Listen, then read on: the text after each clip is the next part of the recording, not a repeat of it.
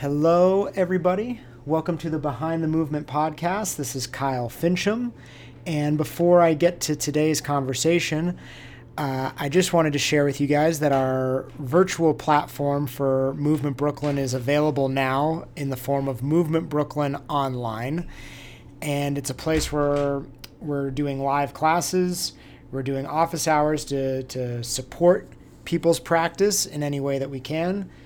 And uh, it's also a place for us to, to have a conversation. It's a, a platform where, where everybody is welcome to share their ideas and their thoughts and their their feedback on, on, on what we're doing. So it's a it's a bit of a place for curiosity and curious people. So if it's something you're interested in, we would love to have you. Uh, you can join by going to movementbrooklyn.com or you can go to members.movementbrooklyn.com and uh, there's more information there and uh, opportunities to sign up. So hopefully you'll join us. Uh, let's get today to today's conversation with Samantha Starr.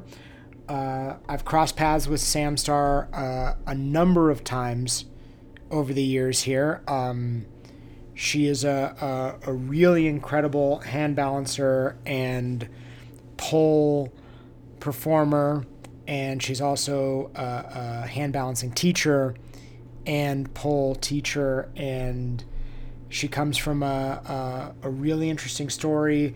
She has a lot to say about uh, her approach to, to teaching and practice, and I really enjoyed talking to her. I've, uh, I've always enjoyed getting to have conversations with her, but this is the first time we've gotten to do uh, a long form, uninterrupted conversation, and uh, it was really such a pleasure. And it, I already look forward to the the next time we get to chat. So I think you'll enjoy it as much as I did. So here it is, Sam Starr. Enjoy. Hello. Yo, good to see you. How's it going? Uh, things are all right. Things are moving along. You're yeah.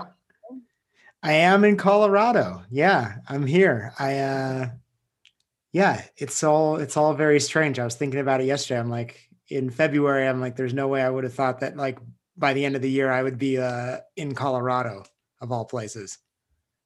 I mean, if you're gonna go anywhere, Colorado's the place to go, I guess, right? I mean, it is not a bad place to be. It is. I mean, you know it. You you've been here. It's like it's beautiful. Like especially Boulder has a lot of the things that I think we're all into. There's lots yeah. to do. Yeah but it's not New York. I mean, if I'm being honest, there's a little bit of me now at this point. Um, Alexa, have you ever met my wife, Alexa? I don't know. I think I maybe once in passing, but I don't know. I don't. I wouldn't recognize her. Yeah, we were just watching the this show on HBO. I think it's called The Undoing. This show with Nicole Kidman, but it's like in New York and it's very New York. And we were both watching it, and we were both like, "There's these things about it, like this energy, where you're like, oh, I miss that." Well, if it makes you feel any better, it's not like that right now. That's what I've heard. So yeah. it's work, but it's different. Yeah, it's uh I I when I I went back like I guess maybe 2 days before we flew out. Okay. And I and I went into the city to say goodbye to a friend of mine and I felt that. It was like it's not the same although I have to I do have to say that it was still very much alive. Like it was a nice day and everybody had masks on and they're like, we are going to be outside and do it. Yeah. I mean, it's cold now and people are still out walking around and doing stuff. So that's nice. I mean, New York is in some ways like, in, in at least in the US, to me, like the epitome of like resilience. It is like a real hard place. Yeah. And, and I, and I love that. I love New York. Yeah. I've been here yeah. since 2012, and it's like more home than anywhere else I've been. Uh, where were you at before that? By the way, I'm recording, just so you know. I, I start out recording. I see like, the, I see the yeah. button on. Yeah. Where, were, where were you at before? Um, so I'll start from the beginning. I was born in Delaware. Uh, lived there till I was 10, and then my parents moved us to Salt Lake City, Utah. So I spent my formative years out west um, from when I was 10 to when I was 18. Uh-huh. Uh, and then when I graduated high school, I left immediately mm-hmm. um, and ended up traveling overseas for two years. Uh, ended up in Boston for 10. And then mm-hmm. now I've been in New York for eight. Wow. Yeah. Why did you guys go to Salt Lake City of all places? So my parents are both very um they're not hippies, but they're like granolas. They're very crunchy. They like the outdoors, they like the wilderness. I grew up camping. okay. Um and so my parents had gone to school in Oregon and then my dad had gotten a job in Delaware. They lived there, but they it, the East Coast just doesn't have it's not the same. yeah. and like we went to the Adirondacks camping and stuff like this. I remember when I was a little kid, but then uh, they wanted to move back out west, and Utah had the opportunity, and they still live there. Um, they go hardcore camping and canoeing and kayaking and like all of the things. Um, they just did a an eight day river trip in a canoe. What? That's Um, amazing. Which I think it was the Green River or one river that the, it was the last section of river they hadn't done yet. hmm Um, so they're they're yeah they're real outdoorsy and into it. Do y- do you still do that stuff, or do you only do it when you're like with them? I miss going out into nature, but I don't drive. So getting myself there is slightly more complicated. Mhm. Um, so when I, I I don't even go back to Utah very often. Um, once every like couple of years maybe, and like I'll go on a couple hikes with my mom, but like I'm out of shape. Like the altitude and just going up like mountains, and she's just like, "Come on," and I'm like, like die. I'm Mhm. like, I can't even climb stairs. Um, so there is like a, a cardiovascular end of it that I kind of kind of makes me sad. But um, yeah, I haven't I haven't really as an adult explored camping or hiking um, to the extent that I did when I was growing up, and I didn't appreciate it enough Mhm. um, as a kid. But also, like if I go out and visit friends in Boulder, like we'll go for a hike or two. right, right. but But it's not like it's not like can like eight day canoe trips. I could do it. Uh-huh, I don't know if I would make time for it. It's uh-huh. not it's not as high on my priority list, I guess, or hasn't Right. been. And like maybe at some point it will be again. Um, Mhm. but also I don't have the gear. right. So it would have to be something that like maybe I would be like, hey mom, hey dad, do you guys want to spend some quality time together in the woods? Right. Um, and they I'm sure would maybe be excited about that. But um it's it's not something that like my immediate friend group does on a regular basis either. Like day day hikes and stuff like this, yes. But uh the overnighting, yeah, the the gear is a lot and just I don't have access to it. So were you guys also like doing a lot of like handcrafting? Like it sounds to me like your parents might be the type of people who like build a lot of their own things as well. they don't build that much. My dad has a pretty extensive garden. Okay. Um, and my mom does weird art Okay. that she puts up in the house. Uh, Uh, this like, is very cool. they do that stuff, and they all both play music also. They pl- oh they play play. Yeah, like my dad plays guitar, and my mom uh, does piano and flute. Very interesting. So they and they still do this. They also um, play ping pong a lot for um, in their. I can't remember how my mom put it, but like as they were getting older, they wanted to have the reflex ability to be able to like think properly and things like this. And ping pong is a great skill, hand-eye coordination. Um, so apparently, they play ping pong games to see who cleans up dinner. I feel like your parents need to host a retreat or something. They would. If I mean, if anyone is ever in Salt Lake City, Utah, and needs a place to stay, you can pretty much hit them up. I mean, maybe the COVID times, I don't know, but like they have definitely brought people in, had dinners, and like have a guest room and things like this. So they do like to entertain and take care of the friends and the everything. Yeah, I haven't met them, but I'm super into your parents. I'm They're- like, Pretty cool. Yeah, I'm, and, and I feel like that's like what you just said is something that people don't gravitate towards very quickly, but to say like they're pretty cool is Yeah. like a, a a- rare thing coming from like a child to like their parents. Now, 10 years ago, I would not have said this. Yeah, right it's it's come it's come around where I, I appreciate my parents more as i've met other people how they behave and react and like seen uh, met friends of mine's parents and been like oh my parents i did okay they were Mhm. great yeah. Uh, and i appreciate them more now than i did probably previously So do they, do you ever kind of like because it sounds like they're pretty open to like new things. Do you ever take them through some of the stuff that you're into and be like, "Hey, can I show you some things?" uh yes and no Mhm. um so my mom came to a class at body and pole she she didn't she won't do pole because she Mhm. just like it's too complicated for her. But she took um I was teaching ring thing Mhm. um at the time. And I was like, you can come to this like gymnastics rings class. There's a waist, belt, pulley system, harness, takes 50% of your body weight. Just come. And one of my students um, was another woman who's probably around the same age as my mom who would come all the time.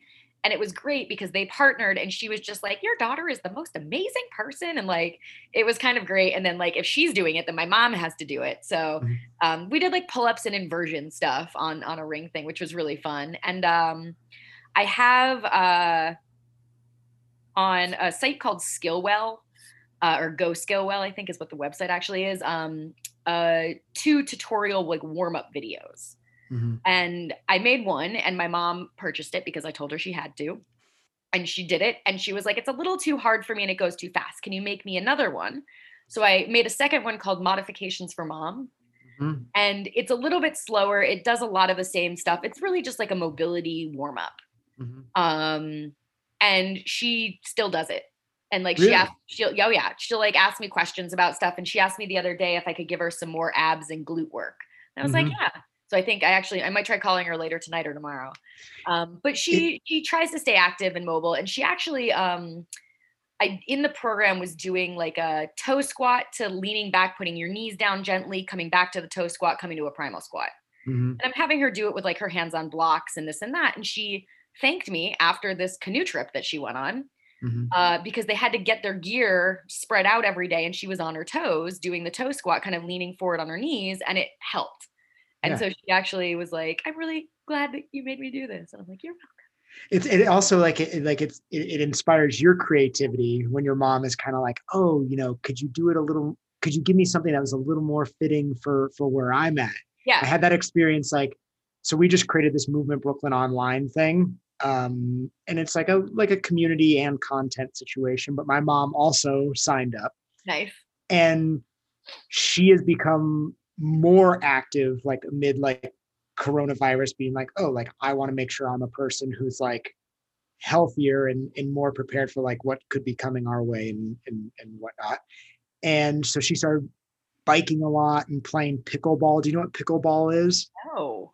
it's kind of like tennis, but like with like a smaller plastic racket and like a different kind of ball, like um almost like a wiffle ball type ball. Maybe that I don't know. I'm gonna butcher it. Someone who's like really into pickleball is gonna write me and be like, you don't know what what how serious this is. Um, but she got into pickleball and she realized that like her knees are really bothering her. Mm. And I think a lot of it is just like having not been quite as active and then suddenly being super active. And it's just like, oh, I'm dealing with some knee things. So every week I've been making like a little video for this movement Brooklyn Online, just being like, hey, here's some just like little tips, little games you can play.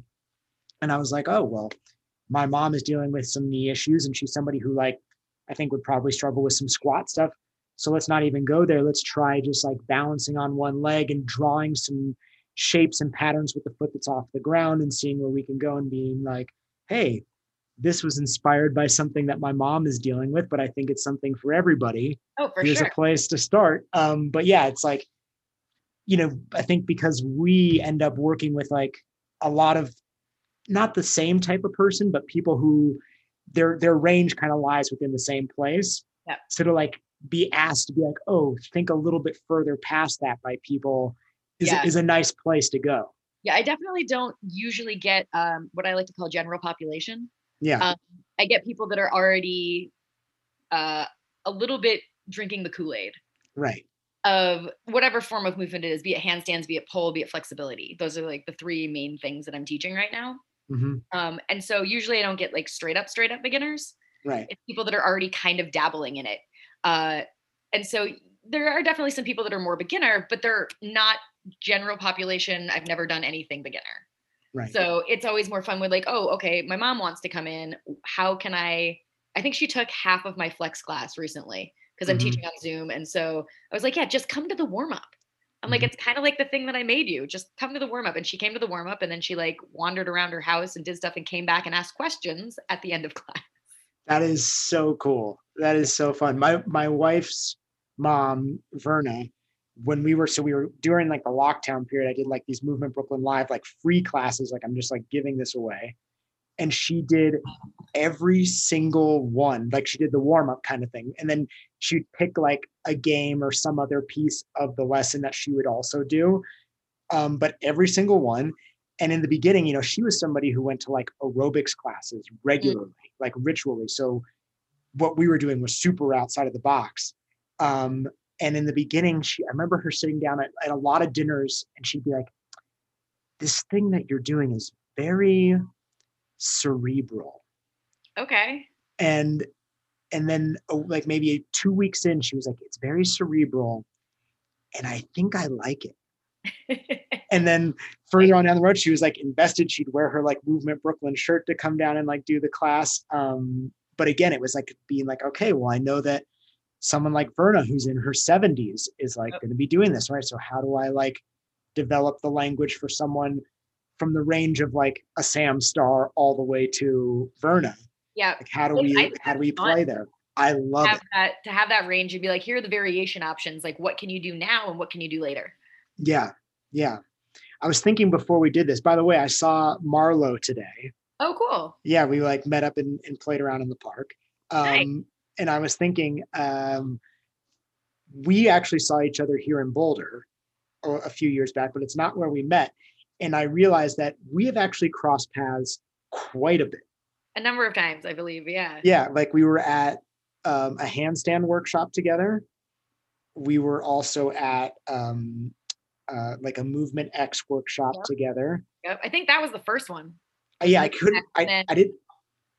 Sorry, I didn't know which one was the first one, but it was. But yeah, the one with Miguel. They were c- close to each other around yeah, okay. the same time. Yeah. Um, and then other times throughout there, like the Boulder situation, I came out here to teach for Matt when he had his first kid, and you happened to be here for a pole competition and came to class, and we like hung out a little bit then. And then even during the lockdown, I was taking one of Tom Wexler's online yep, classes, yep. and I get a message from you in the chat box being like, "Oh, yeah, good to see you here." Yeah, um, it's fun. Yeah, I like it, different movement things cross paths, and like to me, that's one of the most interesting things. Like if you get stuck in your own track, sometimes it's really hard. So it's nice to like explore different options and then see people that are also doing that. Yeah, I think that I really respect that. Like, so I'm I'm like that. I like to kind of like move around and like see a lot of different things rather than being stuck in one place. And I feel what you're talking about, where it's like when someone's face or name pops up in there, and I'm like, oh, oh, good. I like that they're like exploring. That's awesome. Yeah, and I got to come take a class uh, with Emily. Yeah. Before before the the COVID times happened. Right. I moved in Brooklyn. I feel like that was probably like right two, before. Like two weeks before. I think we were even probably talking about it at that yeah. time. Yeah. Yeah. Um, so I'm curious because like you have some serious strengths. There's some things that you really kick ass at. I'm curious how those things came to be and then I have questions about like your willingness to like get into the other uncomfortable positions while having some crazy strengths. So, so, so tell me, did you like was this childhood stuff or did you start to do it more as like an adult? Uh, both. So okay. I did gymnastics when I was a kid. Um, and also like growing up hiking and rock climbing and bouldering and snowboarding and just kind of being active. But the initial, I guess, strength phase is like from when I'm, I don't know, young enough to when I was about 11. I did gymnastics um, pretty seriously, but then it was either like you're going to get real serious about this or you can do t- childhood things. Mm-hmm. And I kind of like eh, veered off to childhood things. Um, fast forward to adult and like i hadn't really i didn't do a lot for a really long time but i still had a lot of the strength mm-hmm. um, and i had been pole dancing um, i started pole dancing in 2001 oh wow. So a while back. Yeah 2001 so yeah I've been, I've been, pole dancing for almost two decades. How did how did you discover pole? Uh so um i'm traveling overseas after high school. Mm-hmm.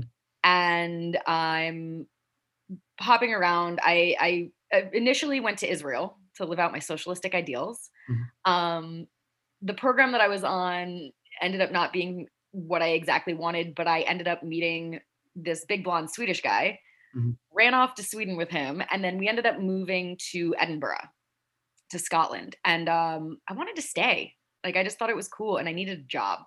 And I worked in a like a crappy cafe, kind of under the table, sort of scenario, um, and ended up uh, meeting this guy that was a bouncer at a club, and was like, he's like, "Can you dance?" And I was like, "I don't know." he was like, Well, here's this club, go and audition. And I went and auditioned at this strip club and they gave me a job and I had no idea what the fuck I was doing. But because I had done gymnastics and general like monkeying on bars and rock climbing, to me, this apparatus was not that crazy. And I was like, Oh, this is cool. Like, let me throw myself around and go upside down and all of this like weird shit. And I'd like see somebody do something and I'd pick it up immediately. Mm-hmm. And so, like, to me, it was like, I was like, oh, this is my apparatus now. Like, this is fun. Uh-huh. Um, and then I ended up moving to Boston uh, in 2002. Um, and I continued, I found a job there um, working at another club. And that was kind of my movement mm-hmm. for years, was just kind of like, and uh, maybe not the best way of saying this, sorry, uh, mm-hmm.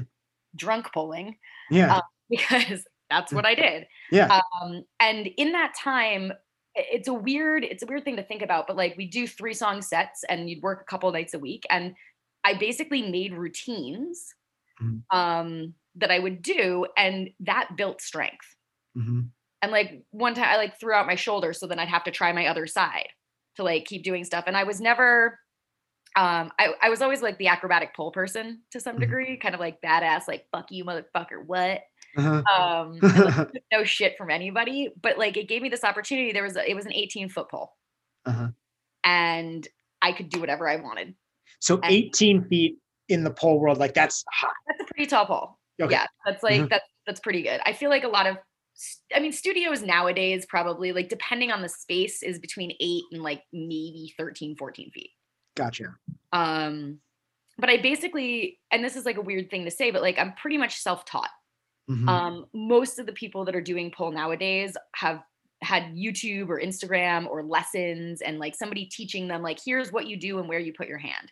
Um, for me, it was like I had one girl show me like one or two things and then I just like did shit.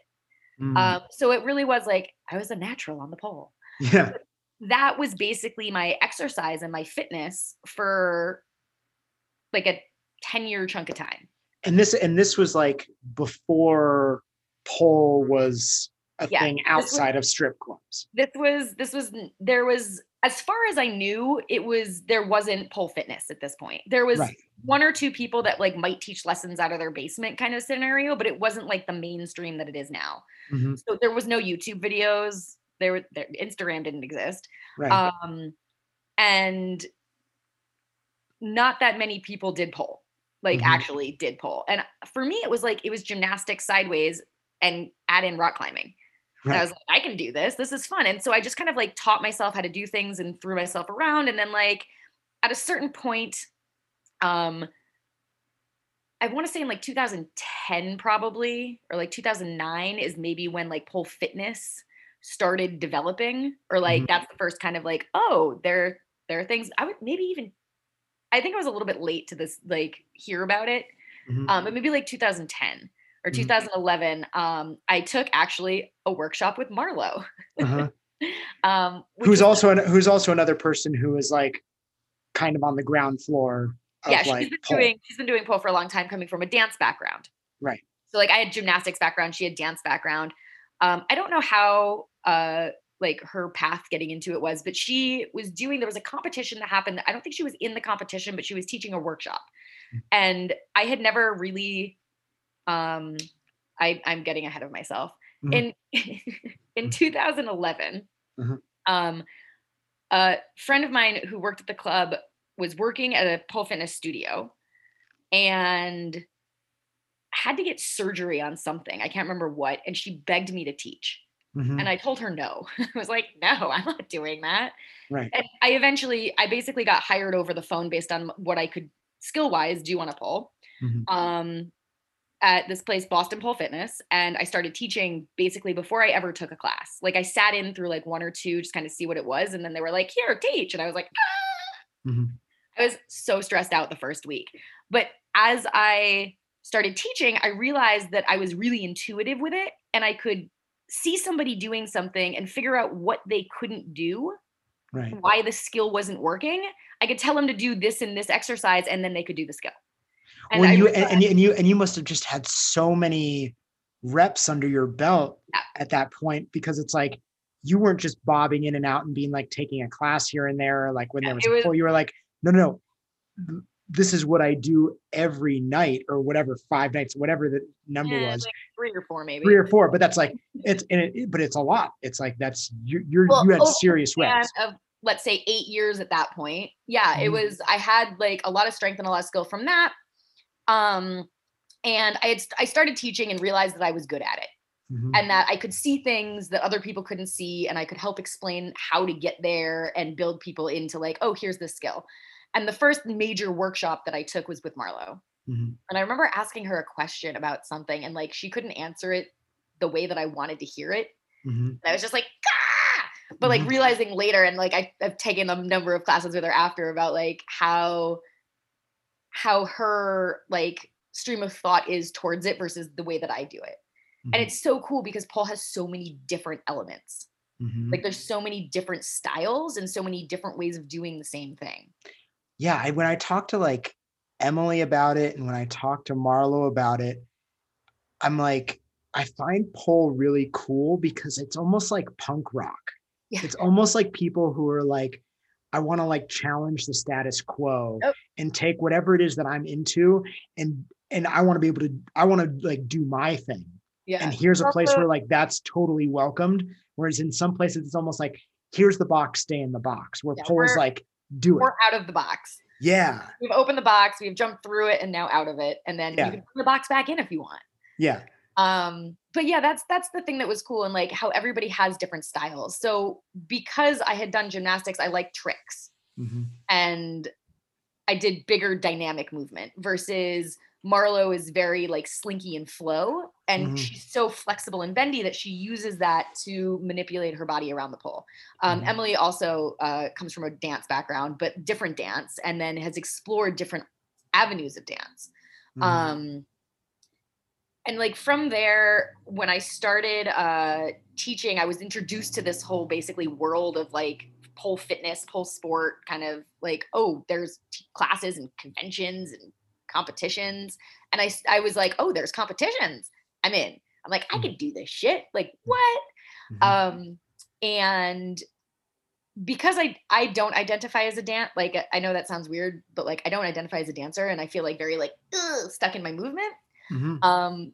i was like okay in order to do a competition you have to go one pole is spin pole one pole is static pole and you go between the two. And the idea of the competition is to show your skills on both spin pole static pole and your movement between the poles. Hmm. and uh i most people like kind of dance their way between the poles and i'm like i don't dance. What do i do? And i'm like i'm gonna yoga and handstand the shit out of this. And i had been this is like in 2012 um, i had been doing some yoga. Mhm. uh, i had i had found uh, one teacher that i really liked that was like really into handstands. And i was Mhm. like this is my teacher. I'm going to do this stuff. So i had a real like weird gymnastics handstand like wide and like arched. It was a hot mess. And so when i first started competing i realized that like this is something that i wanted to do and that's kind of when i started getting into handstands. Mm. um, and it kind of was an avenue. I was like oh okay i have this base of being able to kind of do them from when i was a kid and then now i can use this and really work on them and put it into this creative um, competition forum that is a place that i can i can showcase this skill Mhm. And and at this point, were you teaching full time, or was that your full time gig, or or? So in 2012, um, I was kind of real over the club scene. Um, and uh, when I actually when I started teaching, um, I stopped drinking. Mhm. Um, and that was like a big paradigm shift for me. Um, I had kind of been weaning myself away from it for a while because the scene had just gotten really boring and stale. Mhm. Um, and when I started teaching, I was like, well, I, I can't be hungover. I've got to be upside down all the time and like on point. And so like it was like a very clear um, place for me. Mhm. And uh, the second competition I did had like a waiver that they wanted you to sign saying that you weren't involved in the adult industry because at the at that point pole was very much like this is either pole fitness or you're doing sexy pole. Like it was Mm. like there's always been kind of like a war between different styles of pole, which is like really unfortunate, but it is. And I was like, okay, this is my out. Kind of like, oh well, I guess I can't I can't be at the club anymore. I'm going to do pole. This is my job. I'm I'm transfer I'm translating this into like the next phase of life for myself. How how Um, hard how hard was that transition um in in terms of like lifestyle and and and even financial, I guess. I'm curious. Well, that- the, the finance is the biggest one. yeah. um lifestyle had kind of started changing when i stopped drinking because so much of my life throughout my 20s had been about bars restaurants and clubs yeah. uh, because i worked at a club i knew all the bouncers at all the other clubs and bartenders and like never waited in a line and never paid for anything Yeah. and so like i had a real good run uh, in Mhm. boston like it was it was it was nice i had a i had a i had a good time but then it, it just got boring and old so the lifestyle for me changed more when i started teaching because i went to just like i'm doing a lot of yoga and pole and that's it like that is what i'm focusing on now this like fitness element um and and trying to kind of do that. The the financial end of it is the part that was rough sauce. Mhm. because if you go for 10 years having an indisposable income where like if you want something someone will buy it for you or you get money and then you buy it for yourself without having to think about it. Like if i was like oh i want a new tv i'd work for a week and then i'd buy myself a new tv like I'll yeah so like that was the biggest shock Mhm. was kind of going from like having fun, unlimited funds to teaching right. Right. Right. Um, anybody wants to make money, don't become a teacher. right. You do you love it, right? Right. So for me, it was like I want to change my lifestyle. I want to see other people get stuff, like the excitement of it. And as I was teaching, I was also finding more things about myself to some degree. Mhm. Um, so I, I budgeted well, Mhm. kept on focus. Yeah. Um, and I didn't leave myself like I wasn't in debt. Like I had a little bit of money saved up, so like it was fine. And like just understanding the transition. And at the time too, I had a really sweet deal with my living situation, and wasn't paying very much for rent. yeah. So it was it was nice. Um, so so then so when so when you started competing like uh was that kind of a big breaking point professionally in your teaching career because i know again kind of after talking to marlo it was like winning a competition especially in those earlier days it really was kind of like a big jumping off point teaching wise for people wanting to come and do work with you yeah, no, for sure. Mm. So I I started at Boston Pole Fitness, and I got into the competition scene. The first comp that I did, I placed third. And X Pole, which is one of the pole companies, um, one of the guys who worked for them came up to me and was like, You're awesome. Make a bigger name for yourself and we'll pick you up. Basically. And I was like, Okay, what? Like, I don't know what's happening. Sure, cool. Mhm. Um, and from doing a couple competitions, I started meeting more people that were like seriously in the competition scene, I guess. And yeah, at that point, um, if you wanted to be a bigger name in pole, it was through a competition. Nowadays, it's so many different ways. Like people run blogs or are Instagram famous or whatever. Um, competitions aren't as important and I Mhm. know plenty of people that win competitions that like not everybody knows about. So it's definitely in the I feel like I hit it like midstream because like Marlo was like first first round, I'm like second round maybe of like the competition scene. Mhm. Um and that for me when I so I want to say 2013 I competed in the Pole Expo um, competition which was called the Pole Classic and that was one of the biggest ones around at the time um, and I, I won it and X Pole came up to me and was like, we'll pick you up as like a sponsor. And Bad Kitty uh, was another uh, pole clothing company.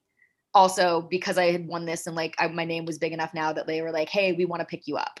Mhm. Um, and so that also helped propel kind of, I guess, my name being more accessible to people. when you say um, pick you up does that mean like that as they're a- like a- sponsor Yeah, as a sponsored athlete. okay Um, and so they would depending on what the things were, like some of it would be like uh, because I was a bad kitty, uh, like athlete. I did a, a pole camp because of that. Like they were like, we're gonna pick people that are bad kitty athletes to take teach at this camp. Mhm. Um, X Pole kind of the same thing. Like because I, my name was attached to them and they were hosting a competition or hosting a thing, like I would be asked to be a judge. Um, so I do think that that helped. Now it's not as prevalent, but it was five six years ago. right. Um, and for me, I think that really helped. And also, as weird as it is, like having a ton of star tattoos and being a little bit weird. Definitely helps.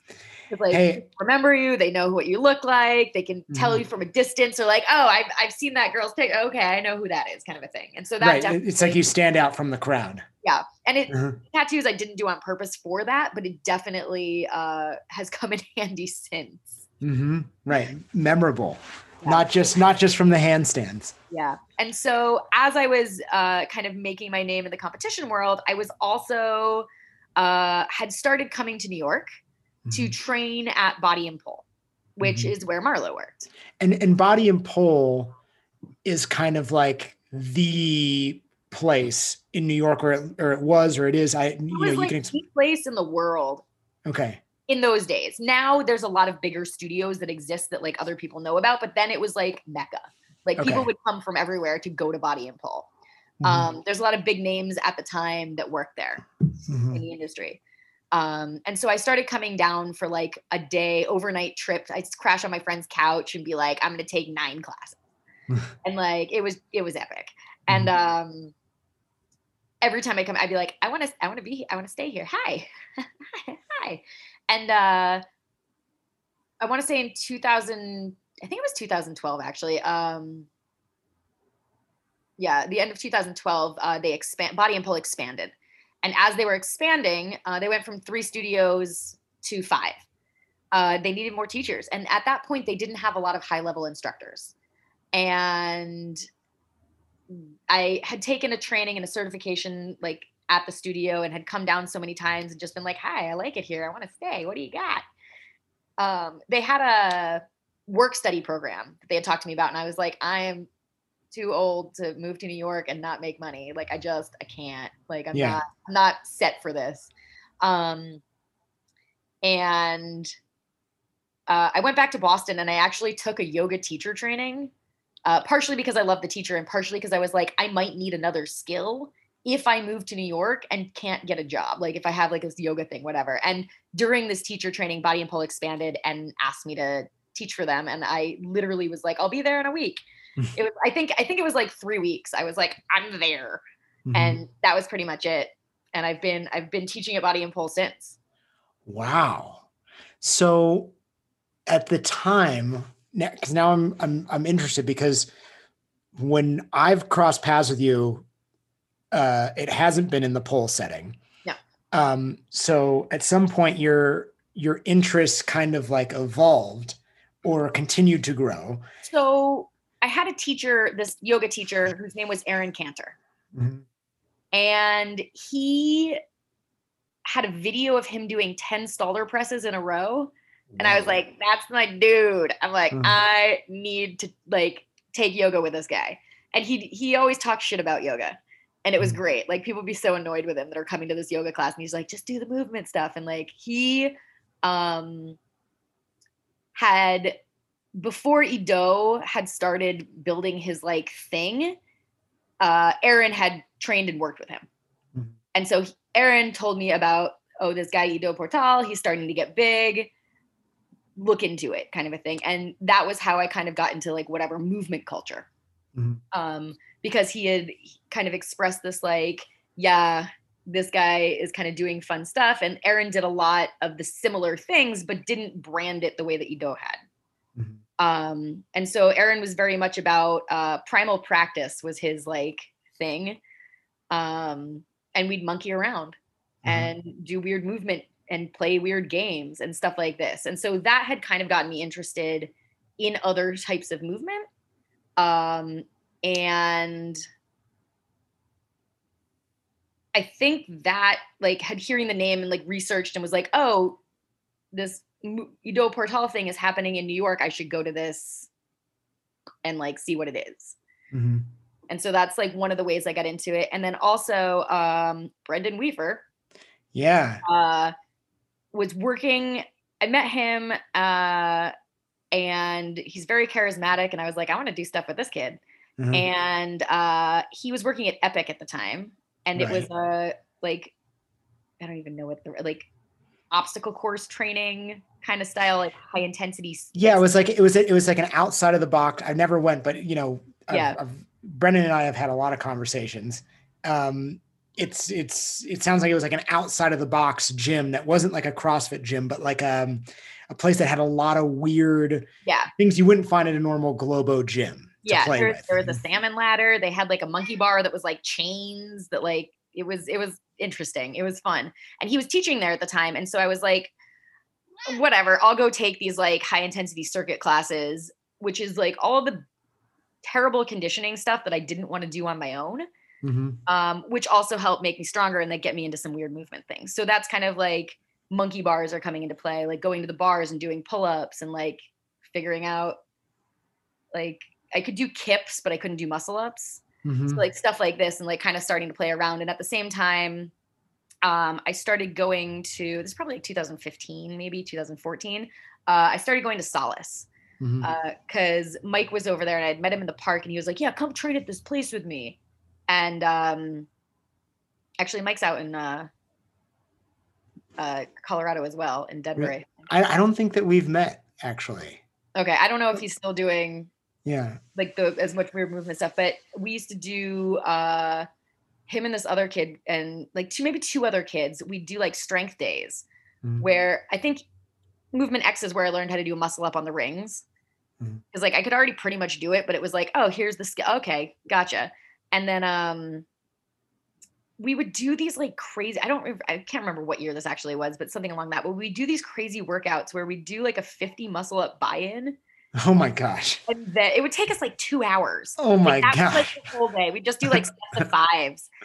Um, or like they'd probably do the boys would do more than me, but I'd do like sets of fives. And then uh we would do like weird handstand things between boxes. We would like come up with these like ridiculous videos. Um this chick Sylvie, do you know Sylvie Kirchi? I um we've never met in person, but at one point I think she sent me a message, maybe because I don't know, maybe someone was like, "Oh, you should reach out to Kyle." Maybe I'd gone over to Solace at one point, and she was like, "Oh, I do these things with this group of people. You should come and join us sometime." But it never came to fruition. But we've never met. No. Okay, so she was friends with Mike. I met her again in Central Park. We used to do like hangouts there. She was into acro, which I was not interested in. Mhm, Uh, but she did handstands. And mhm. so we would come up with these like ridiculous videos to like do stuff for Instagram, but like it was like a workout, but it was still like us playing around doing stuff. And so that was at Solace and it was really fun and like it was strength building and then playtime. Mhm. Um and I was able to do whatever I wanted there because I just went to open gym. I didn't take a class. I just come in, do my weird shit and leave. And it was mostly like Jefferson curls, handstands and like toes to bar and like Mhm. rotation stuff, like skin the cat rotation things. Yeah.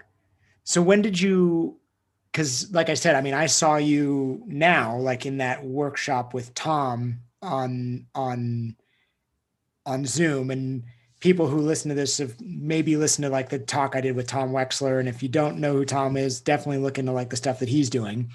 But everything that you're describing um is not not what he does, but like it was definitely like it's definitely a leap in a in in some other directions. So, at, in what what drew you into this? I the ideas of being like, oh well, I need to go even further outside the box, or I need to go into the dance world, or I need to start. I want to start playing with, you know, creative expression and and and these types of things. So I like floor work, right? Mhm. Rolling around on the floor. Um, again, it's something that incorporates in the pole, getting between poles and things like this. There's shoulder rolls and shoulder stands and like movements. And because I don't identify as like a contemporary like dancer or anything, I was like, eh, I would like to expand my horizons and like move more fluidly. Mhm. Um, and Tom, I can't even remember. I've I've gone to a number of Tom's workshops. It might have been Marlo, honestly, that like brought his name to my attention. Mhm. Um, or like I had heard his name, and then also Marlo was doing something and mentioned. I don't, I, I can't remember exactly the lineage of it, but um, I ended up going to like one of his workshops. I, I don't even remember. I think there was one in New York that I went to, and then I went to one in San Francisco, and then I went to one in France because Mhm. I like happened to be traveling, and I was like, oh, I'll coordinate it with this weekend. Yeah. And, um, I like some of Tom's movements. Mhm. Um, the partnering stuff, I'm not as interested in. Again, I like stable apparatus that don't talk back to me. Not yeah. um, as much. So uh, I love his warm up hmm and a lot of like the rolling movement across the floor and stuff like this, and also um, Marlo's floor flow. hmm Um, same idea, like this kind of contemporary dance floor work stuff. Right. And And- you and you and you felt like these are the types of things that are like they're like little like weaknesses that you've you've had in in terms of like where you normally are used to going. Yeah. Mhm. Uh, some of it's just like the letting yourself go because a lot of my movement is very rigid Mhm. and very controlled and so Mhm. there's like the fluidity and the movement of of relaxing Right. Like there's like a softness.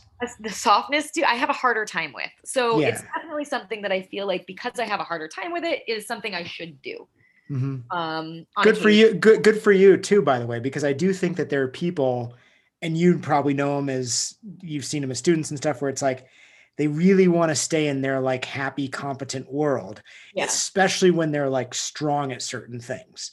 So the idea of being like, oh, like I can actually kick ass at some stuff and I'm gonna go, I'm gonna go and and lean into the things that like I I don't have quite so much strength in. Yeah. It's a it's a it's a i it's think a- it's important it's super important. It's it, it's probably the most important, you know. So I I admire it. That's why I was excited when I saw you in the Tom thing because I was like, oh, this is awesome. yeah because i had taken a couple of his work if i hadn't taken his workshops in person i don't know if i would have done the online one Mhm. um but i'm i'm glad i did it was super fun and also part of the reason i like taking these like three day workshops is i can not teach for three days and be the student for three days and like dedicate a specific time because sometimes i get caught up in it and you i'm just giving my energy to teaching and i don't have time to train myself or do other things by myself so i find like intensives are my favorite way to do things like do a three day thing do a seven day thing Mhm. um kind of jump in and not have to do whatever else your like quote unquote normal life is um yeah.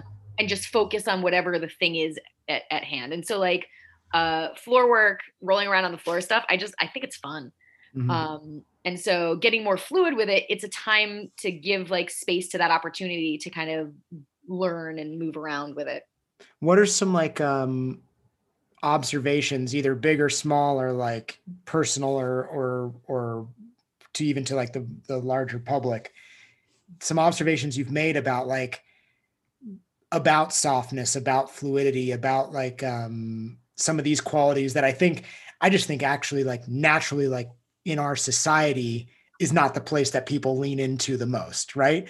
You know i think we're we're, we're kind of like a, a rigid society oftentimes and you see and we see it as teachers like people walk in and they're just kind of like stiff like mummies a little bit um but i think that they go together you know what i mean? There's like this real nice balance of being like hard and soft full and empty whatever the ter- however we describe it but i'm curious especially coming from a place where like you are able to literally capitalize on on certain amounts of rigidity or hardness or whatever it is what what are some observations now that you've you've gotten deeper into some of the other balancing qualities of that god that i suck at it um, it's it's un, it's awkward to me. Like even when I might be doing something that like appears to look good, I Mhm. feel super uncomfortable with it. Mhm, Um, and I'm like, this is working? Question mhm, mark kind of a thing. And like, um, it's something that because I only do it in these like kind of random one-off moments, it's not something that I practice on a regular basis. Um, it's not as fluid or smooth as I would like it to be. mhm. Uh, however, because I dabble in too many things, it's hard to dedicate time for each for everything. Mhm. So what like being able to take like a three day thing and kind of get into it by the end of that three days you're like oh i kind of have a feeling and then you don't do it again for a while. Um, but that kind of ties into everything like if you only dabble you won't necessarily find many gains like you don't see a huge change a lot of the time. It's something that you have to start adapting into your regular life and movement and uh, continue to explore it as much mm-hmm. as possible if you really want to see something change Mm-hmm. Um, you can adapt small parts of it. So uh, Tom Weksler is also um, from a lineage of movement people, and then also shadow yoga. Mm-hmm. Um, and Aaron Cantor was also had from the lineage of shadow yoga. Uh, Sean um, is also a shadow warrior. Right from from, from Warrior Bridge. Yeah, yeah. Mm-hmm. So mm-hmm. shadow yoga was like this underground like yoga, from what I can understand, that like was a very small group of guys that did their programming, kind of a thing. And all of the people that I've really gravitated towards, or not all of them, but a lot of the the people that I've gravitated towards as far as movement goes, uh, have kind of come from this kind of background. Like Sean, like Tom, uh, Aaron, and I think it's really fascinating that this style of yoga is something that connects these people and it's interesting to see what they took from it mm-hmm. and how they used small parts mm-hmm. um, and that's something else that i feel like i've learned and why i like to take a lot of workshops and trainings or whatever um, is to to take parts that i like mm-hmm. and adapt them into what i'm doing what i'm teaching right i think sometimes people think that they have to like show up at a workshop or something maybe I'm making this up, but I get the impression that it's almost like they almost feel like it's all or nothing, as opposed to like, no, no, no, like this is you can go there and and and take what works for you right now, put some stuff in your back pocket for later. Some stuff you may think like, oh, this isn't for me at all, but then all of a sudden it arrives. Yeah. Two years down the road. Um, I think sometimes people think they have to show up and take the entire package, walk away with it, and do that whole thing. Yeah, I I like taking I, I, say certifications, but I've never like really quote unquote completed a lot of the certifications. Like I never do the homework or whatever you need to like get the the hours. Mm-hmm. I do it for the information and for mm-hmm. the experience, um, and to I guess kind of enjoy the sensation of like whatever it is that I'm doing for that period of time. So mm-hmm. I've taken like a number of yoga teacher trainings, um, and usually it's because I want to study more with the teachers or just take a seven day or a 14 day chunk of time and just dedicate to that for that moment. Mm-hmm. Um, taking a bunch of Tom Weksler's ones, taking different teachers here and there. Uh, my mind might might not be blown by a class that I take, but I'm always going to learn something. I'm mm-hmm. always going to take away something from it, and mm-hmm. to me, that's what makes it fun. Like, right, because some people show up at these things, um, I assume, and it's like, especially when they have a certification attached to it.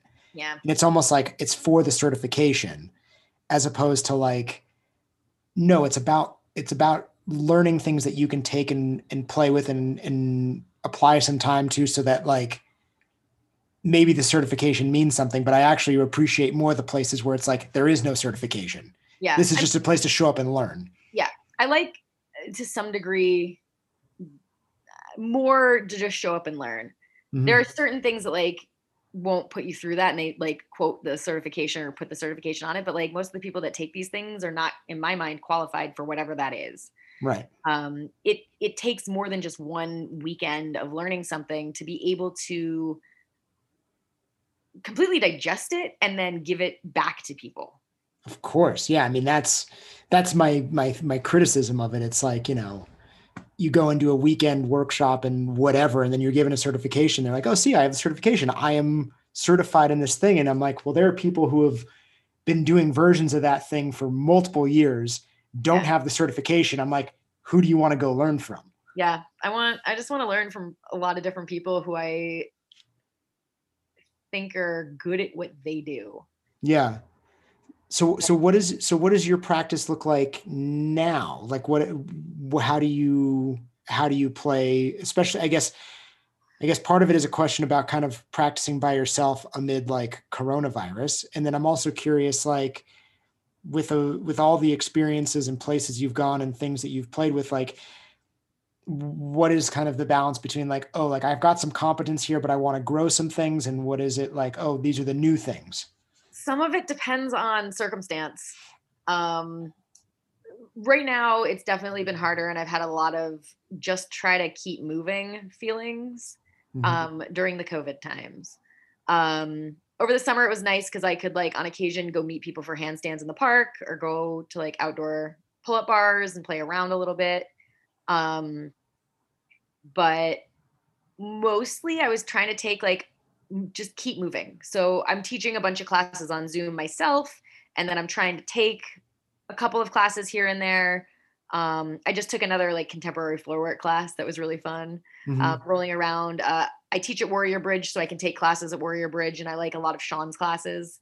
Mm-hmm. Um, I listened to his podcast with you recently, and he shouted me out. I was so excited. Oh yeah, he um, did but yeah, it's it's cool to find people that like to move in similar ways that you do that it feels good. So like I know that if I go to Sean's mobility class, I'm going to feel good and I like the movement that's happening. And no, maybe my mind isn't going to be blown by anything that's happening, but I can keep moving my body and it feels good. And right now, that is really important, I think, to not get stuck on the couch.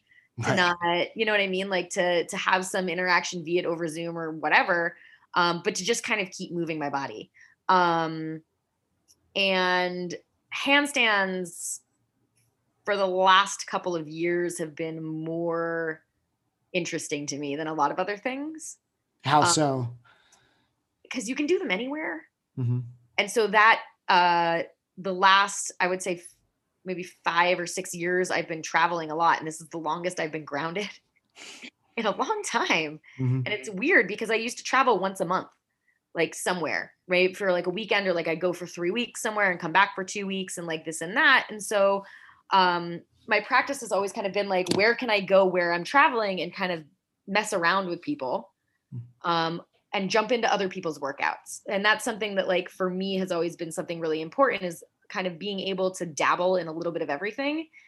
Um, mostly strength style things like gymnastics, uh, body weight stuff, pole or handstands has mm-hmm. like been been the big format and like finding people that want to monkey.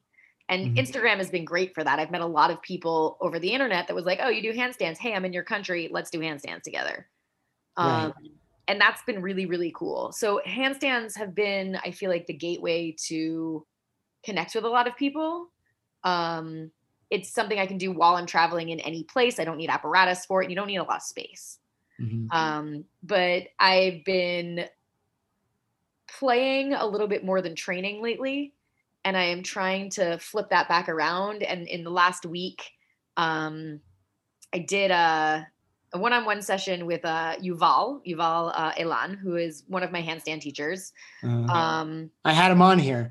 Yeah, I also listened to that one. Oh man, he is such an interesting, he's amazing, interesting dude. Yeah, I'm. I was, I don't know. I was really blown away getting a chat with him. Super yeah. cool. Yeah, mm-hmm. he's awesome. So he, if I had a handstand teacher, he would be my teacher. Mm-hmm. Um, I've taken a number of workshops with him. I've gone to. He has an invite uh, summer camp for five days. Um, the last two years I did that, and they canceled it this year, which was really sad. Um, where you just go and train handstands for six, seven hours a day for five days straight. Mm-hmm. Um, and that's been really fun. And then, uh, so I, I had a lesson with him and we kind of like, okay, I know what I'm supposed to do, but like, haven't been doing it and I need somebody to be like, do it. And so it was nice to kind of go over and like, uh, his big, write it down. Right. So like writing down what I'm actually doing in each session um, instead of just playing and like kind of having a little bit more of a focus.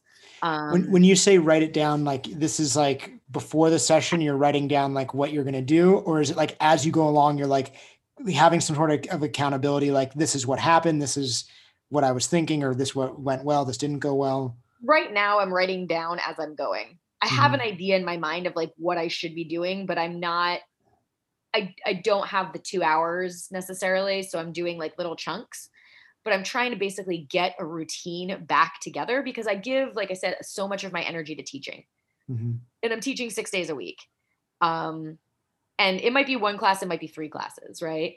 Mm-hmm. Um, and it emotionally is a little bit draining and so then i come up with all these excuses of like, uh, like i can't do my own thing and then like i'll take an easy class where i'm just doing movement where maybe i'm not really pushing myself but i'm doing something or uh, there's been a lot of like group zoom handstand jams mm-hmm. um, yeah uh, sean yeah sean invited me yeah why don't you come I've been so I, have been I've been so busy out here. He, I think the two he showed he sent me, and he's so sweet. Like he like in Instagram he like sends me like a little thing being like, oh, here's the thing, and it always happens to be like when I'm teaching here. But I'm I'm super interested because it seems like a good time, and I haven't gotten to do anything like that over Zoom with people. Why don't you figure out when you're free, mm-hmm. and then we'll do it.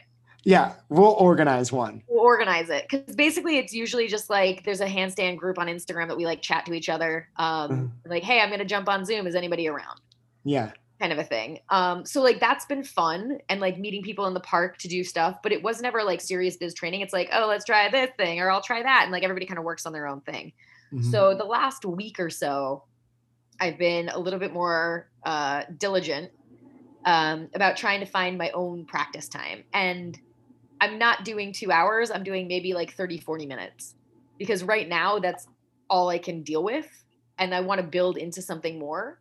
Mm-hmm. Um, and it's kind of like figuring out goals. And it's, it's this whole fucking one arm mm. uh, situation where I still don't have it and I should because I've been fucking with it for years, but I've never been serious about it. Right.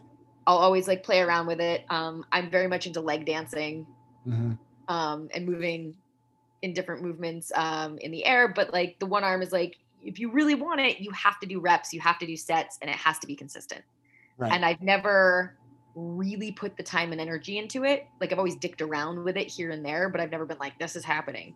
Mm-hmm. Um, and so even within like the last week, I've seen some gains from wow. like, okay, I'm doing fingertip holds, five sets, done. Next set, round, whatever it is, like taps, and then like playing a little bit with it. Were you were you were you were you is practicing this way like new for you in general? Like were you was there ever a time where you were like sets and reps because I I get the impression that because of your gymnastics background and certain strengths that come natural to you that like you could almost dabble and play and make things start to kind of build out of it even things like muscle ups and stuff.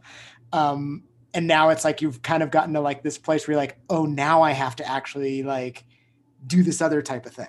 Yeah so i'm uh, unless somebody's yelling at me to do it i'm a little bit bad at doing it myself. Uh, mm-hmm. when i was doing stuff at solace by myself i would like do it before i went to the the to work or something like that so i'd come in I'd do like a couple like my warm up which is like dicking around with like a barbell like mm-hmm. shoulder stuff some toes to bar a jefferson curl and a handstand and then i do like another set of some sort of toes to bar thing skin the cat jefferson mm-hmm. curl handstand yeah. And like that was it's it was never like super serious training. It was kind of like a warm up for life.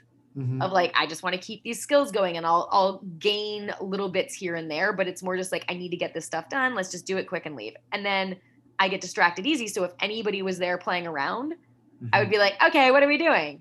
Right. And then I love Instagram because I will do the same thing 12 times in a row trying to get a good video and then I trained right. which maybe isn't the right way to train, but like it made me do reps of things. And I'd be like, oh, okay, that looked good, but I can do it better. That mm-hmm. looked good. Let me try it again. And then by the end of it, I'd done like 30, 40 toes to bar or something like that. Mm. Um, so kind of doing it on my own is a little bit like I just I need to just get in the rhythm of doing it on my own. Yeah. Um, it's hard to find a one arm class. Uh, Yuval is actually teaching one tomorrow, which I'm excited to take nice. um, on Zoom. But most of the time, when people get to the phase of one arm, you know the drills. Like I know what I should be doing. Right. It's all like, now I like, just have to do them. It's like fingertips, taps, right? Some flagging, like the yeah, yeah, yeah the whole show. It's really just do reps and do for time. So like, can you hold 30 second fingertip without mm-hmm. moving? Mm-hmm. Okay, great. Now go 45. You know what I mean? Like stuff like this and like building up strength and things like that. And it's something that I, I'm seeing a lot of people uh, post quarantining um, who used to suck who are now really good because they had the time and put in the work. Mhm. and it frustrates me that I haven't done it to some Mm-hmm. degree. And I'm like, God damn it! Like, ugh." but then I'm like, well, that's all they're doing, and I'm doing like nine other things. So it's like, uh, but it's an excuse, and it's something that like now I'm like, okay, I really, I really need this one arm, and to me, I don't have a one arm until I can consistently do 10 seconds and return it. So, like, I can float it, it can look cool, but like, I don't have a one arm yet. I admire it so much because I started hand balancing, I guess, in like 2013.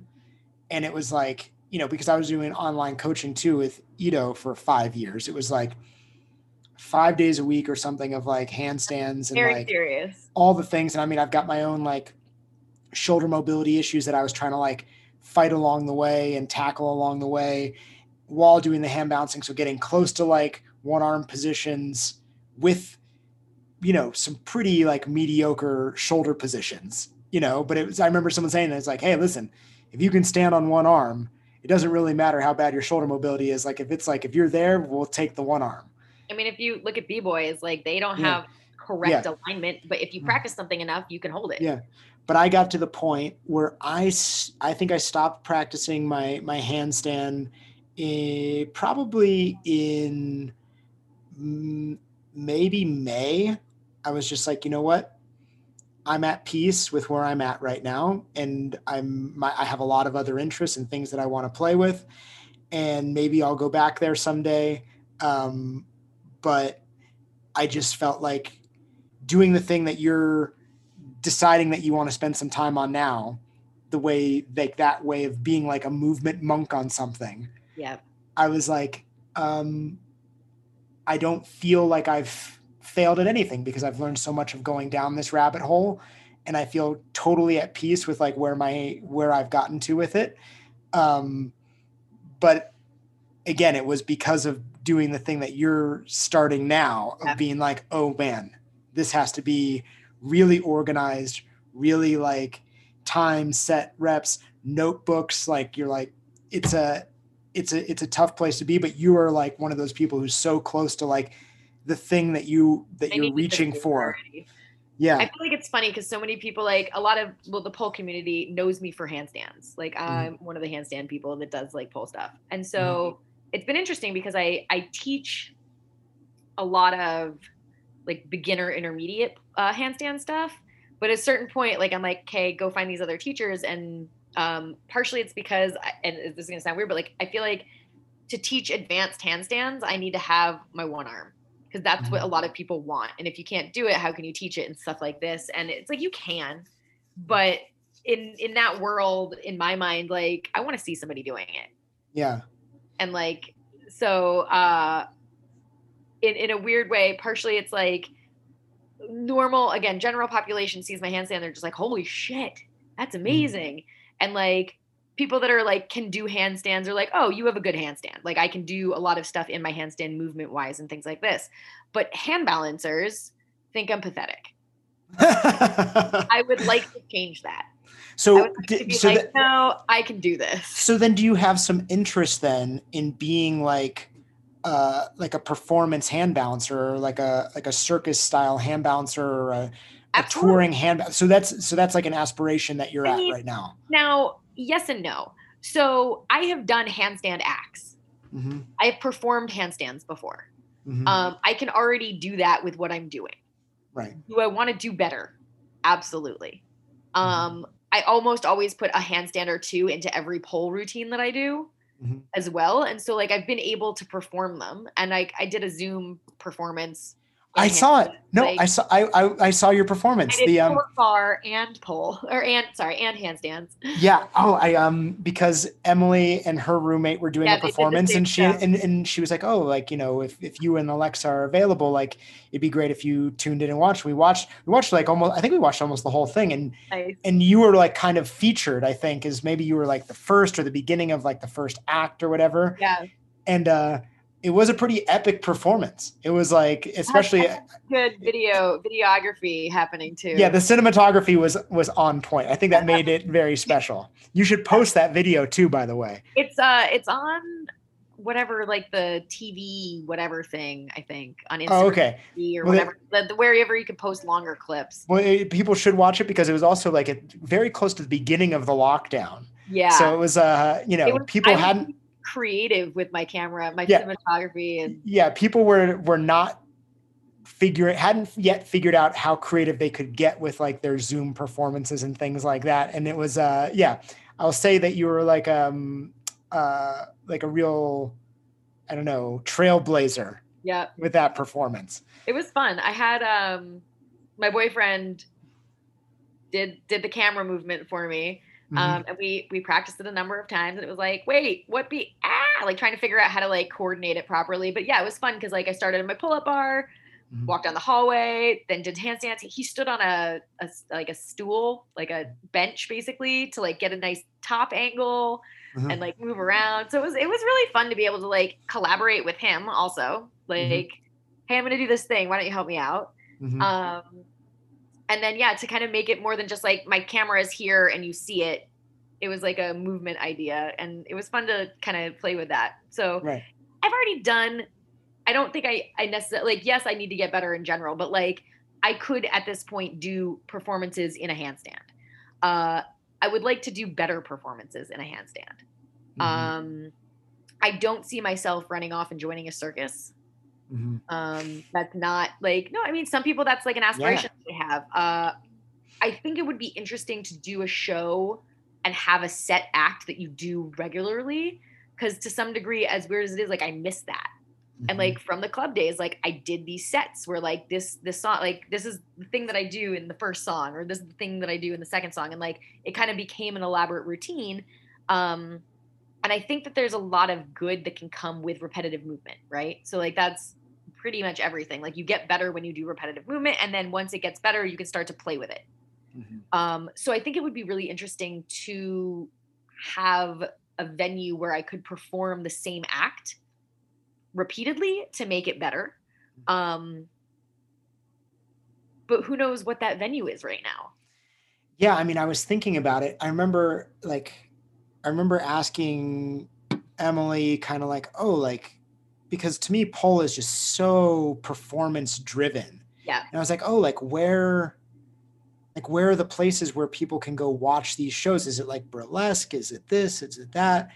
And just f- discovering that there just aren't a lot of places where this happens with any sort of regularity. Um I mean, there's a couple of places that were doing monthly shows in New York. Yeah, but it's not Um, like it wasn't like oh like this is like Yeah, but this is not, the place or, or some you know? And I think of like you know if you are working as like a professional hand balancer again like you know like when the world opens up in in some fashion like there are places you know? Like I mean I do remember there were a lot of these really amazing shows in New York um, where they would have like acrobats and hand balancers and it's not quite a circus show but it's like um dinner some theater. sort of like dinner theater thing and and that's i guess that's what i'm i'm curious about i'm like it sounds like that's kind of what you're describing as like an aspiration is that you could you would be like a professional no. performer in some way here's here's the problem with this. Mhm. I worked the nightlife Mhm, scene for all of my 20s, basically. mhm. And I would like to go to bed at 10 o'clock. And that is not conducive for the performance track, right right? Most shows are in the evening, you stay out late, you do the gig, you come home. And I'm not going to say that I don't want to do it, but I don't want to do it a long period of time. Like I, I enjoy teaching during the day. I enjoy spending time um, with my partner at night Mhm. and going to bed at a reasonable hour. Mhm. Um, I would, for the right experience, do something at night again.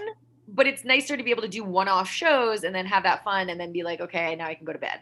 yeah. Um, and maybe I sound like a grandma, but like, no whatever. i think i think that there's something there i don't know i really important. yeah i mean i just i think that there's something so i don't know like i said like once i realized there was some sort of like there wasn't like this these arenas for this these types of performances i'm like there is something there's an opening i think i i don't know i don't have the answer and i Like think daytime show. yeah i think think- there could be yeah for the whole family um but I think uh, I don't know, and especially after watching that great Zoom thing, because you know what I watched was not just one type of act. There was it, it, it was an array of acts. I mean, there was like a woman dancing with like swords and things like that. I think, and then there were people on different apparatuses and hand balancers and pole, and yeah, I just think that there there there needs to be, or there there could be, there should be. I, I don't know. I don't I don't have the answer. Maybe you should do like um, I don't know. Maybe it starts online. Maybe it is like doing like these like online performances because I really do think that that thing that you guys did was pretty interesting. And I think if the world kind of is staying where it's at for a little bit, I'm like, I don't know. What if you put out like a a, a bi-weekly like performance piece? There are. It is happening. Mm-hmm. Um I don't know if it is worth it financially. Yeah. Uh, mostly because I feel like at the beginning of, of lockdown, a lot of people were like, "Oh, let's do all these Zoom things," and it was more fun. And I feel like it's kind of kind of dying out to some degree. It yeah. definitely still happens. I've seen a lot of uh, burlesque shows. Um, I've seen a lot of like weird circus shows and like people doing this the show that you're talking about. Um, still runs once. What is that? What is that show called? Um, Let them eat cake. Yeah, I thought it, I really thought it was amazing. I was really yeah. taken back. My my my wife's dad, so my father-in-law, he watched a good portion of it with us as well, and he was his mind was like blown. Yeah. Yeah. Um, but yeah, if if it was not just donation based, if there could be like properly funded, then it's going to be a different scenario. Mm-hmm. Um, but it's also hard because like for that kind of stuff they want something new each time yeah. versus like being able to do like here's my act i'm going to do this act and per, kind of build on it and perfect it right it's um, almost which, like like like take your act on the road yeah.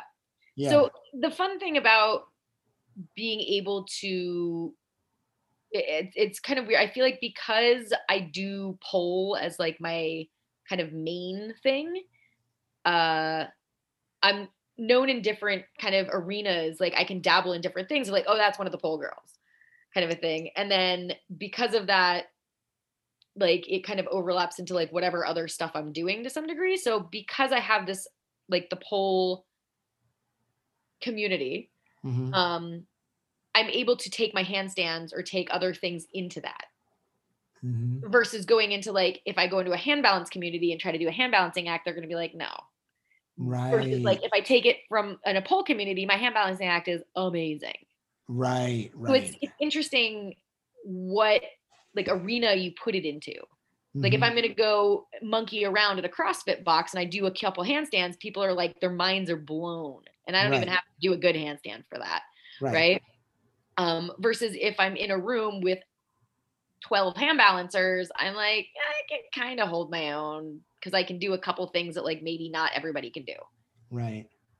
Right. Uh, so it's interesting to see like where where you can present it, I guess, to where the interest is and stuff like that. So how do you make it mainstream is the problem. Mm-hmm.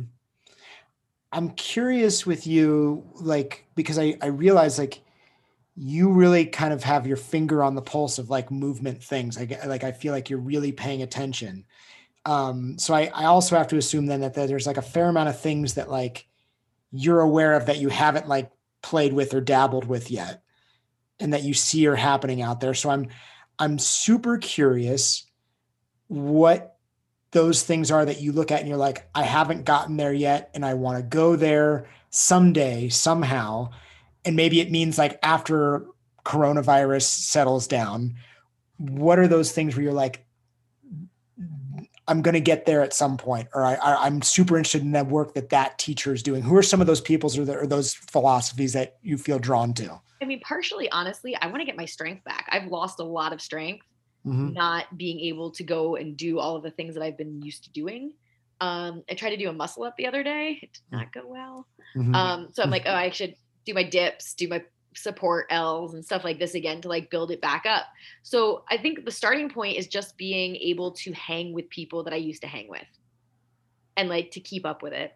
Mm-hmm. Um it's uh there's um some random people in different places. So in Belgium there's uh this dude uh Joachim mm-hmm. who is oh god, I can't remember what his thing on Instagram is. Um but he does like weird movement stuff and he has like crazy shoulders. And I I actually was in Belgium and crashed at his and a girlfriend's house like for two nights. I was like, hey, can I, can I stay with you guys? He was nice enough to let me stay. And we trained and we worked out and it was really fun because he does a little bit of handstands and he does hanging and like he's really into um kind of like mobility to build strength and flexibility kind of stuff. Mhm. Um, and he has his own methods and things like this. And so like that's somebody who like I want to go and train with again. But like as it is right now, like I don't know if I can hold my own because I feel like I've regressed in quarantine. Um same thing, uh Henry or Harry, sorry, Harry, uh holistic movement, I think is what his thing is in Australia. He does a bunch of handstands and like weird monkeying stuff. Mhm. And like uh his girlfriend does um a lot of yoga and Mhm. like i would like to be able to one day again go and see them and like be able to keep up and like be like you guys are doing this cool shit let me show you something Mhm. and so it's kind of building my own strength back up um to be able to hang with people that are kind of the top of their bubbles Mhm. um coming out to colorado depending on the day of like where the movement co or apeco or whatever matt's Mhm. calling it these days right like what they're doing and like some of it i'm interested in some of it i'm not interested in so Mhm. that that kind of comes into play where like okay i want to play with these things and like not with that and like coming out Mhm. and doing like more floor floor flow stuff with marlo and like just different people that i've already worked with Mhm. that I would like to work with again and see kind of progress different movement and things that they've done. Mhm. Um, as far as like new people go, uh, some of it's just kind of riffing from the internet of like what other people I see do stuff. Like there is this floor movement workshop of this chick that I started following on Instagram that she was offering uh, like a four dollar class, and I was like, I'll take that. That sounds fun. And she's like donating all the proceeds to people who, um, like she'll donate it to somebody who like needs costumes for their show or needs a flight to go to this workshop or like something like that. She's doing like a can't even remember some sort of like write in about it. Mhm. Um, so some of it for me, it's people on Instagram. Mhm. Uh, a lot of people, because I haven't been traveling, is just seeing people and keeping up again with people that I've I've trained with in the past Yeah. Yeah. and then getting better. So being able to go and see like Yuval in in in France again, like going to handstand camp and and things like this. I don't have any like super lofty goals right now because I can't honestly think that far right now either. Yeah. Like, I don't know what's gonna happen. So I just want to kind of like try to maintain what I have and then gain back strength that I've lost. Yeah. I feel like when it when it all becomes available again, I envision for you. Okay. This is my aspiration because I know that you don't like the partnering stuff. Oh God. Yeah. Okay. Um, only because I miss it so much, but I actually think that like you could really I think it could grow on you in a really interesting way. I think that you need to start grappling. Oh God. No. I th- I think that jujitsu should be in your future. It doesn't have to happen next year, maybe not even in two or three years, but I think that I think Sam Starr grappling would be like a really amazing uh, exploration because it it is the epitome of partnering. It's not just like partnering from a distance. Um, but I have found that what I have learned whether it be how I relate to other people or how I relate to another person in relation to the floor or Yeah. how I move on the floor in relation to another person um, totally changes. Yep. Um, and that kind of communication is really interesting. No, for sure. Um, so I think that there's there's something there. So if you're really ready to get uncomfortable, like once the world becomes available, I do think that there's something really special in that art form. Part of the reason that I've avoided it Mhm. um, is I don't want to hurt myself accidentally. Mm, And I feel like everybody I know that rolls mhm, and grapples fucks themselves up mm, pretty severely for at least a period of time. Um, and it's something that I can't afford to do. And it, it'll happen anyway. Like I definitely like will mess myself up doing something, but I feel like if I put myself in a situation like that, because I'm more uncomfortable and I freeze and I get more awkward with that partnering situation, I am going to accidentally encourage an injury on myself Yeah. um, if I get into that environment. well, what I suggest, why, like, I haven't snowboarded in like eight years because like I'm just like I can't fuck myself up. yeah, well, that's a different situation when both feet are strapped down to like a, a piece of wood. Um, then what I then what I would suggest is um, I don't know if you know who Margot Ciccarelli is. Mm, think- Um, she is uh, really, I think she's good friends with Tom and is really into the work that Tom does. But she's Okay. also like, um, I think she's a brown belt in jujitsu. I had her on here. okay, I'll have to listen to it. You'll have to listen to it. Um, and she is, she travels quite a bit, kind of like you, but I think she's in New York often when the world is, as it were. Yeah. Um, and I think that she would be an interesting resource if it were something you were ever being like, you know what, I'm gonna like give it a Okay. try. Because I just speaking to her, she has like a warmth and compassion and and and you would you want to work with somebody who's knows the ropes. If you have two people who are brand new, like that's not gonna It's never well. never good. um but yeah i don't know just kind of hearing that initial discomfort of being like being like the partner thing Yep.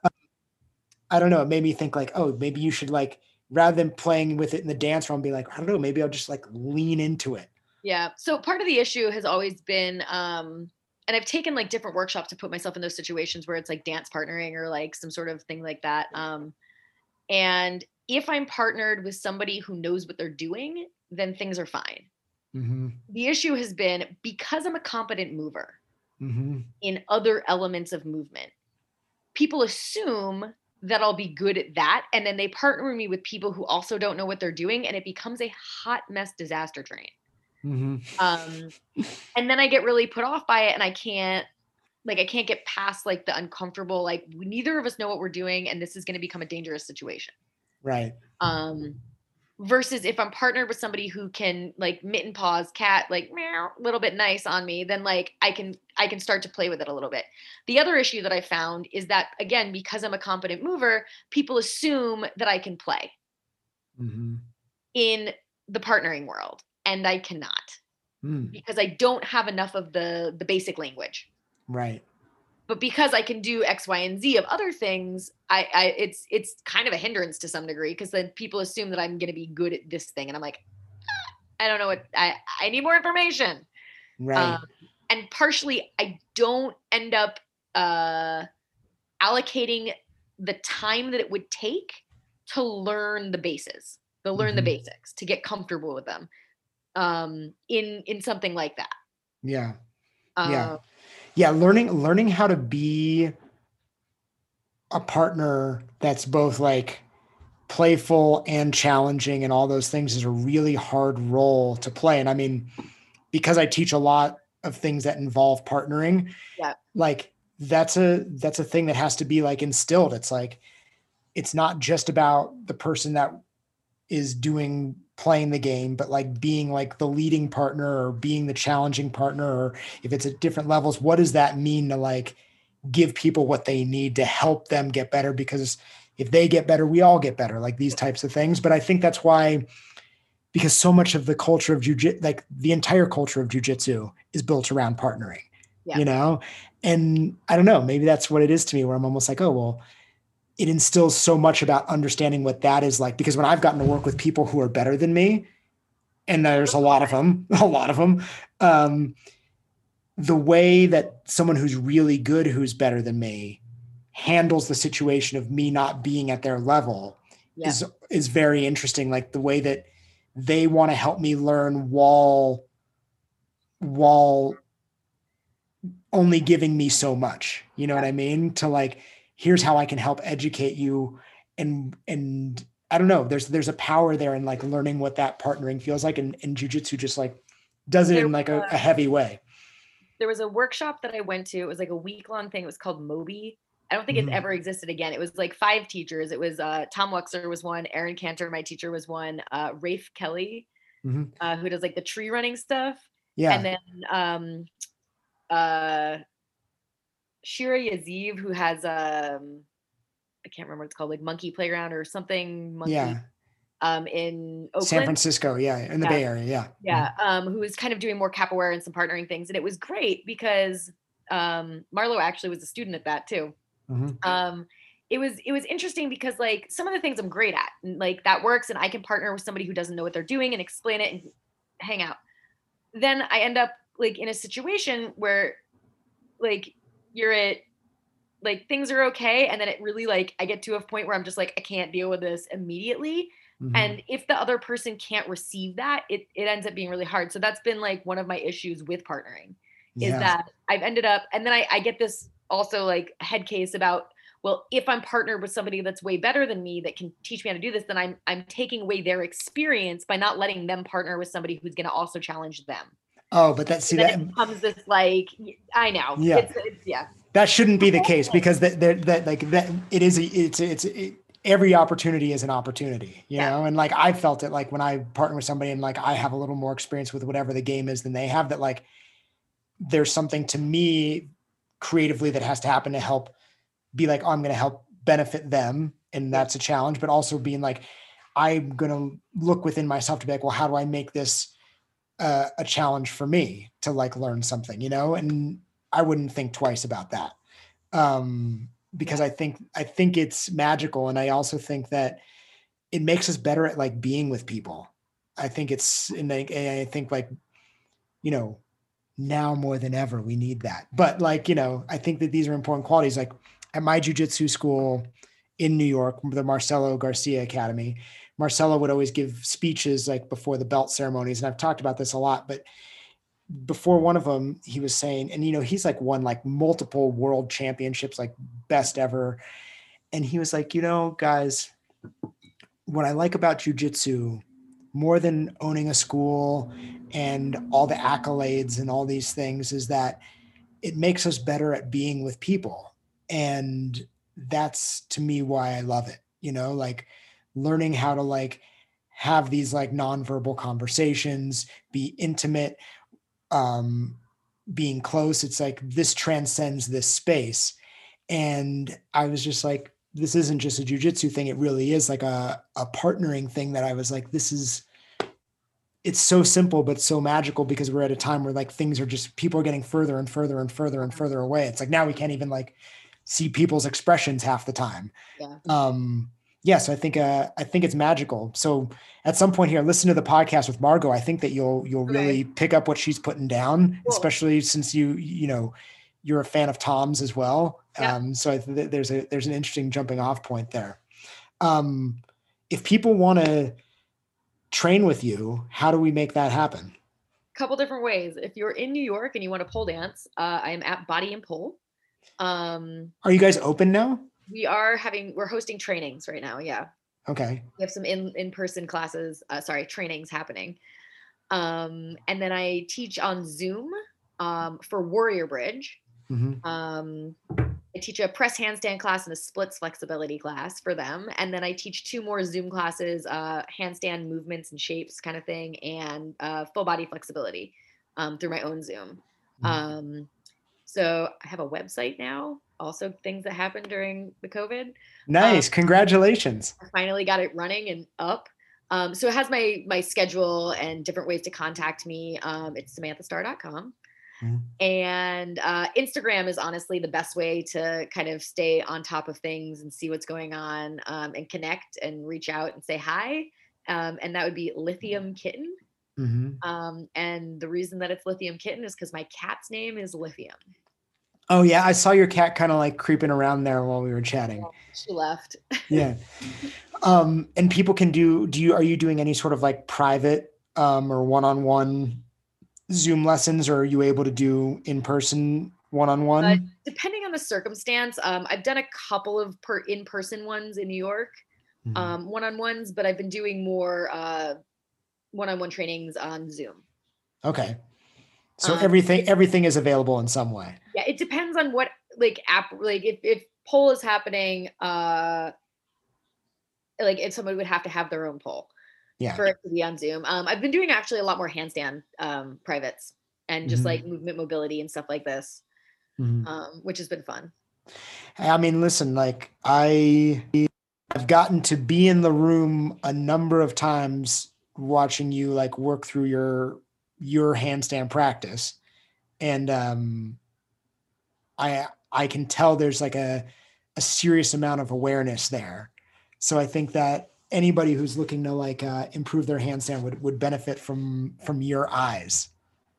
Thanks. Yeah. Yeah. It's fun to to be able to see something and then help people find a way to fix it or to make it more solid or to elaborate on whatever that thing is. Yeah. Yeah. Well, I hope that you make it to Boulder while I'm still here. Um, I don't know when we'll be back in New York. I have no idea what what what transpires along the way here, but um, I'm sure if not Boulder and if not New York, somewhere Online. in between our yeah online for sure, or somewhere potentially even on the other side of the planet. Who knows? Right? where we'll like connect again. Um, but I don't know. I was uh, I was just super touched that you uh, you gave a little shout out to our our podcast as well Oh, along the way. It means a lot to me. It's been fun. I've actually been training uh listening to podcasts more. Mhm. So like instead of putting music on, I'll put on a podcast and I've I've been on a roll of listening uh, to yours right now um, Mhm. because you've had a lot of people that I've either met, trained with, are friends with, or know, and so I'm kind of going through those ones first, and then I'll start going to the people that I don't know for more information. yeah, Um, and it's it's cool to hear different parts of people's stories and a little bit more about them, and have the opportunity to chat with you because it's really easy to chat with you. Oh, that means a lot. Well, I, I I- I think that sometimes, and I don't listen to many podcasts anymore. My my life is not in that way, but I think sometimes we get so caught up on like some of like the the the technique things or like this uber specific points that we forget like oh like we love stories and we love hearing about people and and we can learn about those things through the stories as opposed to like just always being so like you know detail oriented and i Yeah. think i and i love getting to know people like i'm like oh like oh now i know sam starr it's so cool Nice. yeah Glad we got to do this. Me too i look forward to when when we do it again let's keep the conversation going and i'll talk to you soon Absolutely. Let's do some handstands on Zoom. soon soon all right i'll talk to you later Awesome. Bye. bye